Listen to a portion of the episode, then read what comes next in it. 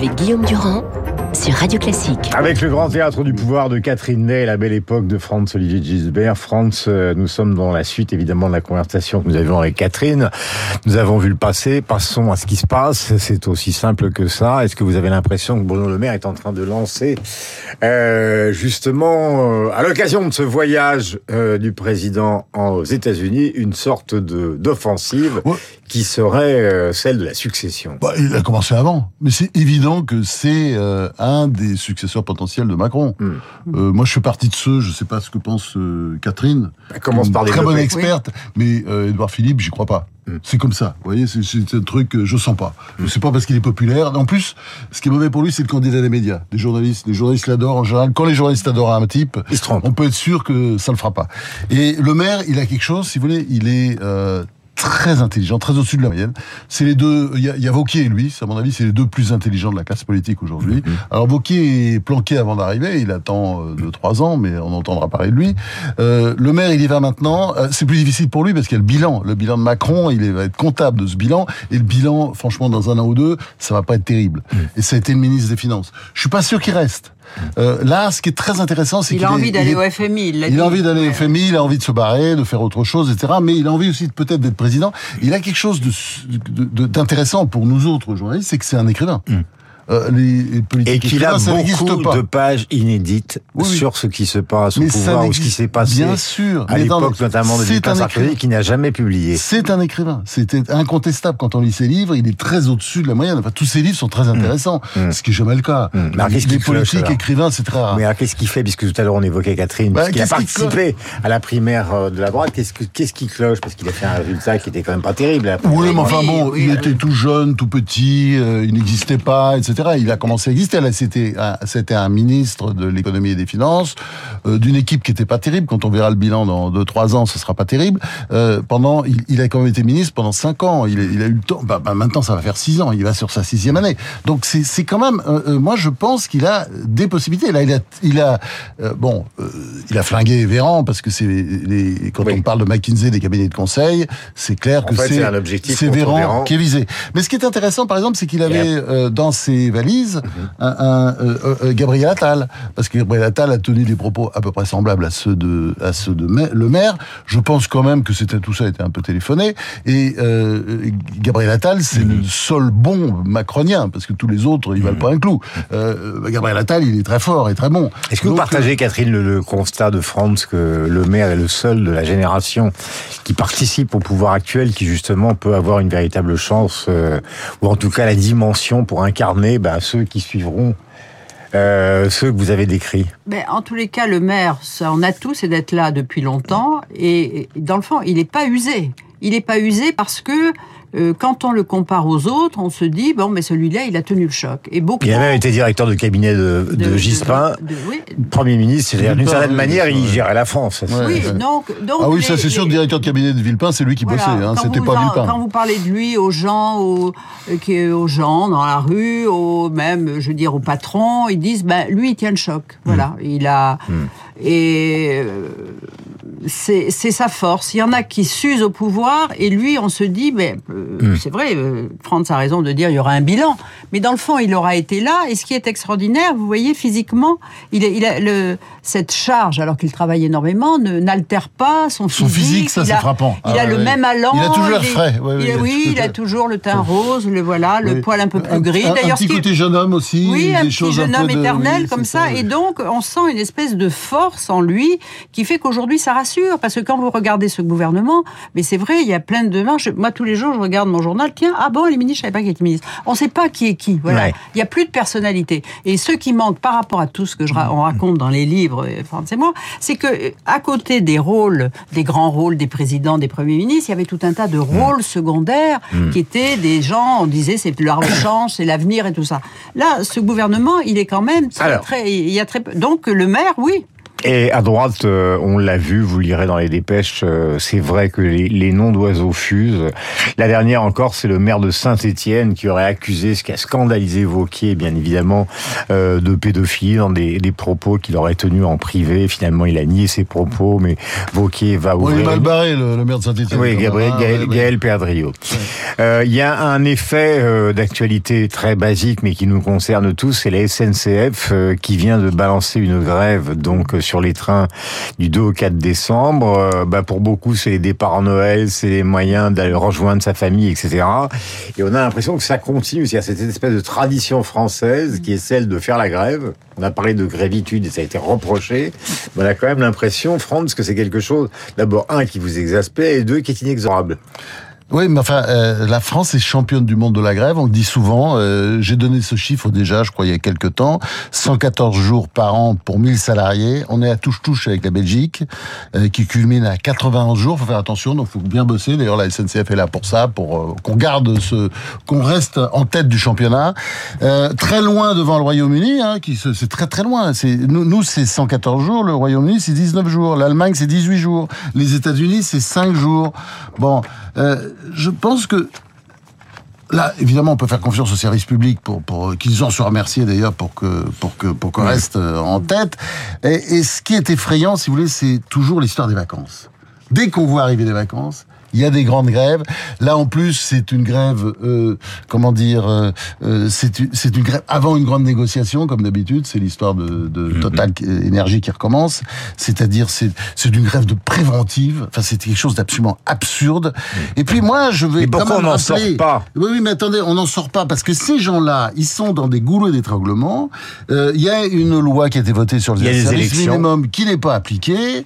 Euh, Il y a la CGT qui est complètement euh, évidemment en vrille euh, parce que c'est un syndicat qui est de moins en moins populaire, qui était le premier syndicat français qui est en train de devenir le deuxième, qui sera peut-être bientôt le troisième parce que la CFDT est très forte par-dessus. Donc espèce de concurrence terrible. Et puis surtout, n'oubliez pas, euh, c'est ça qui est important. Moi j'aime beaucoup les contrôleurs de la SNCF. Je prends énormément le train et ils sont très sympathiques. Mais enfin, faut pas oublier que euh, chaque année, là, quand ils sont à la retraite, ça nous coûte à nous tous par retraité de la SNCF 12 800 euros parce que ce sont les contribuables, les Français. Nous, on paye pour leur retraite parce qu'évidemment, ils partent si tôt que bah il faut bien les aider.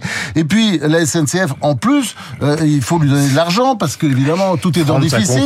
C'est dossier 16 bien milliards. accablant dont il a le non, secret. mais- non mais c'est effrayant. Non non mais c'est effrayant et c'est ça la France aujourd'hui. Et ça et ça je veux dire je, je pense qu'on peut quand même reprocher au pouvoir, moi c'est ce que je fais, Mm. d'être totalement inactif face à ça. Mais de quoi a peur Macron? Alors je sais il est parti loin aux États-Unis, il fait des grandes déclarations de ça, mais il faut s'occuper aussi de la France. Il Mm. Mais faut alors, Est-ce que s'occuper vous de avez ces l'impression sujets tous les deux et les régler. a totalement déconnecté de ce point de vue-là? Ah bah oui, C'est-à-dire que c'est Borne qui s'occupe des affaires courantes. Bah non mais elle c'est- s'occupe pas des affaires non, courantes, elle fait rien. Qu'est-ce qu'elle fait? Non non mais sérieusement. Je pose la question, vous répondez strictement ce que les vous voulez. premiers ministres en titre, donc, serait en, en- comment? Bah, Dans les négociations internationales, avec l'objectif dans sa tête, je ne sais pas si c'est ce que vous pensez tous les deux, mais au fond, de tenter de régler l'histoire entre l'Ukraine et la Russie et de voguer, comme ça a été le cas d'Obama, vers un prix Nobel euh, éventuel. Non, enfin, mais c'est- on le lit C'est affreux. Président de la République pour devenir prix Nobel de la paix. Non, mais sérieusement, on aura tout vu, mais ça, c'est vraiment, c'est, on on est, on est arrivé au bout du bout, là. Pauvre France. Non, mais c'est vrai, c'est pas possible. Moi, quand je lis ça, je me dis que Mais ce vous n'est pas l'avez lu possible. comme moi. Oui, je l'ai lu absolument comme vous, et je suis consterné. Si c'est vrai, j'espère que c'est pas vrai. Catherine. Tout d'un coup, un blanc Oui, s'installe. euh, euh, c'est à quel sujet Mais elle est d'accord avec Mais moi. non, mais, Catherine.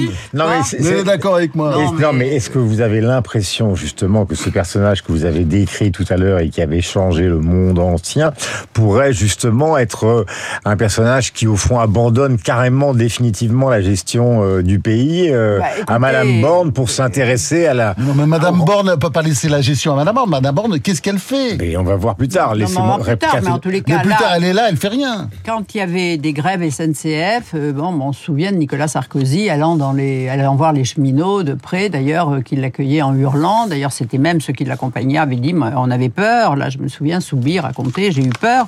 Ouais, mon d'y Soubi aller, qui était son conseiller. Son conseiller social. Bon, il a, quand même, il a, il a imposé justement le service minimum qui, alors là, c'est vrai, je sais pas, c'est pas appliqué, mais euh, De toute façon, les lois s'il sont pas appliquées en France. Oui. c'est tout à fait Bon, nouveau. là, il avait essayé de, de faire quelque chose, mais je dirais aussi que les Français sont coupables aussi, parce que moi, ce qui me me, ce qui me frappe, c'est qu'à chaque fois qu'il y a une grève de la SNCF, malgré, malgré le, c'est vrai, les gens euh, encore pour les vacances sont, sont gênés, mais on trouve toujours des gens pour dire ah ben c'est pour leur salaire, on les comprend, voilà. C'est toujours l'idée de grève par procuration. On l'a vu encore avec un, il y avait 80 types chez Total qui bloquaient les raffineries, 80 types, 80, voyez, ouais, ça 80, suffit pour qu'on n'ait pas ouais. d'essence pendant un mois. Moi je suis voilà, il y a des tas de gens qui n'ont pas pu aller et venir, on trouvait pas d'essence à Paris de leur faute et on ne dit rien. Alors Mm. qu'en plus eux, alors là, les ces CGT de Total sont des gens mais hyper gâtés, comme Oui, et là, ce sont des grèves contre des petites gens. Voilà, contre c'est les. ça. Bon, contre- ben, je veux dire, eh ben, quand les Français contre les petites mais gens. non, mais ce sont des salopards qui nous empêchent quand même de vivre, de, de bouger. Pas nous, pas nous, les Oui, petites oui, gens. les Ce sont gens, eux qui payent, ils en ont rien à foutre. France ne hurlez pas. L'Angleterre, dernier point qu'il voulait aborder ce matin, je rappelle donc le livre de Catherine Ney qui s'appelle Le Grand Théâtre du Pouvoir chez Bouquin. C'est la,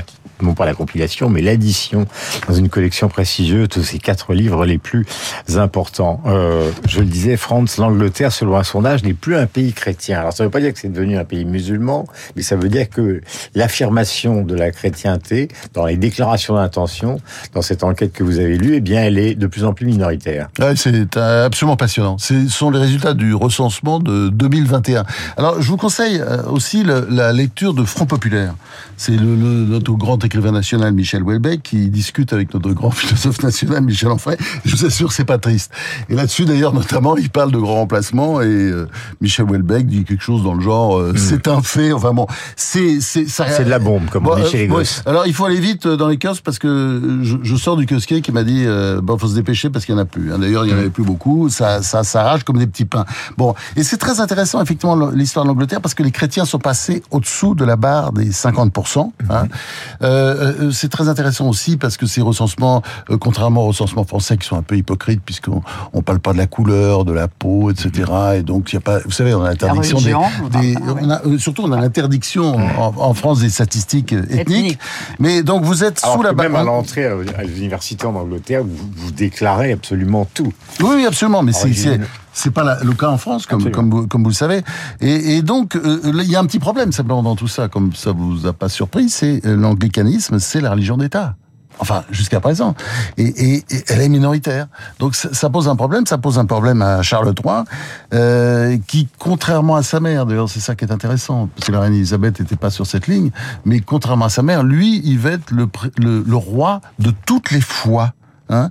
Mais ça ne l'empêchera pas, et ça c'est le petit souci qu'il y a par rapport à cette enquête, d'être proclamé le 6 mai 2023, ça va être le couronnement, euh, loin au INT, loin du Seigneur, le Christus Domini. Bon, euh, ça pose un problème à terme. Je pense que le Royaume-Uni va être obligé de s'interroger sur lui-même, et, c'est un recensement, euh, je pense, qui va faire parler pendant très longtemps en Grande-Bretagne, et qui oblige la Grande-Bretagne à s'interroger sur elle-même.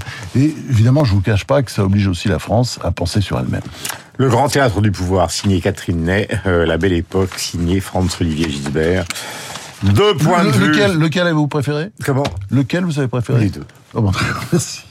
Vous êtes les Simon et Ah, non, non, mais- Garfunkel de l'histoire politique. ah Sans j'ai- vous, J'ai adoré le, le livre de Catherine, Ney, comme tous les livres de Catherine. Il est pile 9h sur l'antenne de Radio Moi, j'adore les livres de France, toujours. Ça y est, on, on a été très bon et tout d'un coup on devient... Oui. les- le- C'est du On pont et du pont. de la hein, c'est vaste du pont. Non, non, pas du tout, c'est du pont et du pont. je plaisante. Oui. On Merci à tous les deux. On s'aime, vous savez. Il est pile 9h.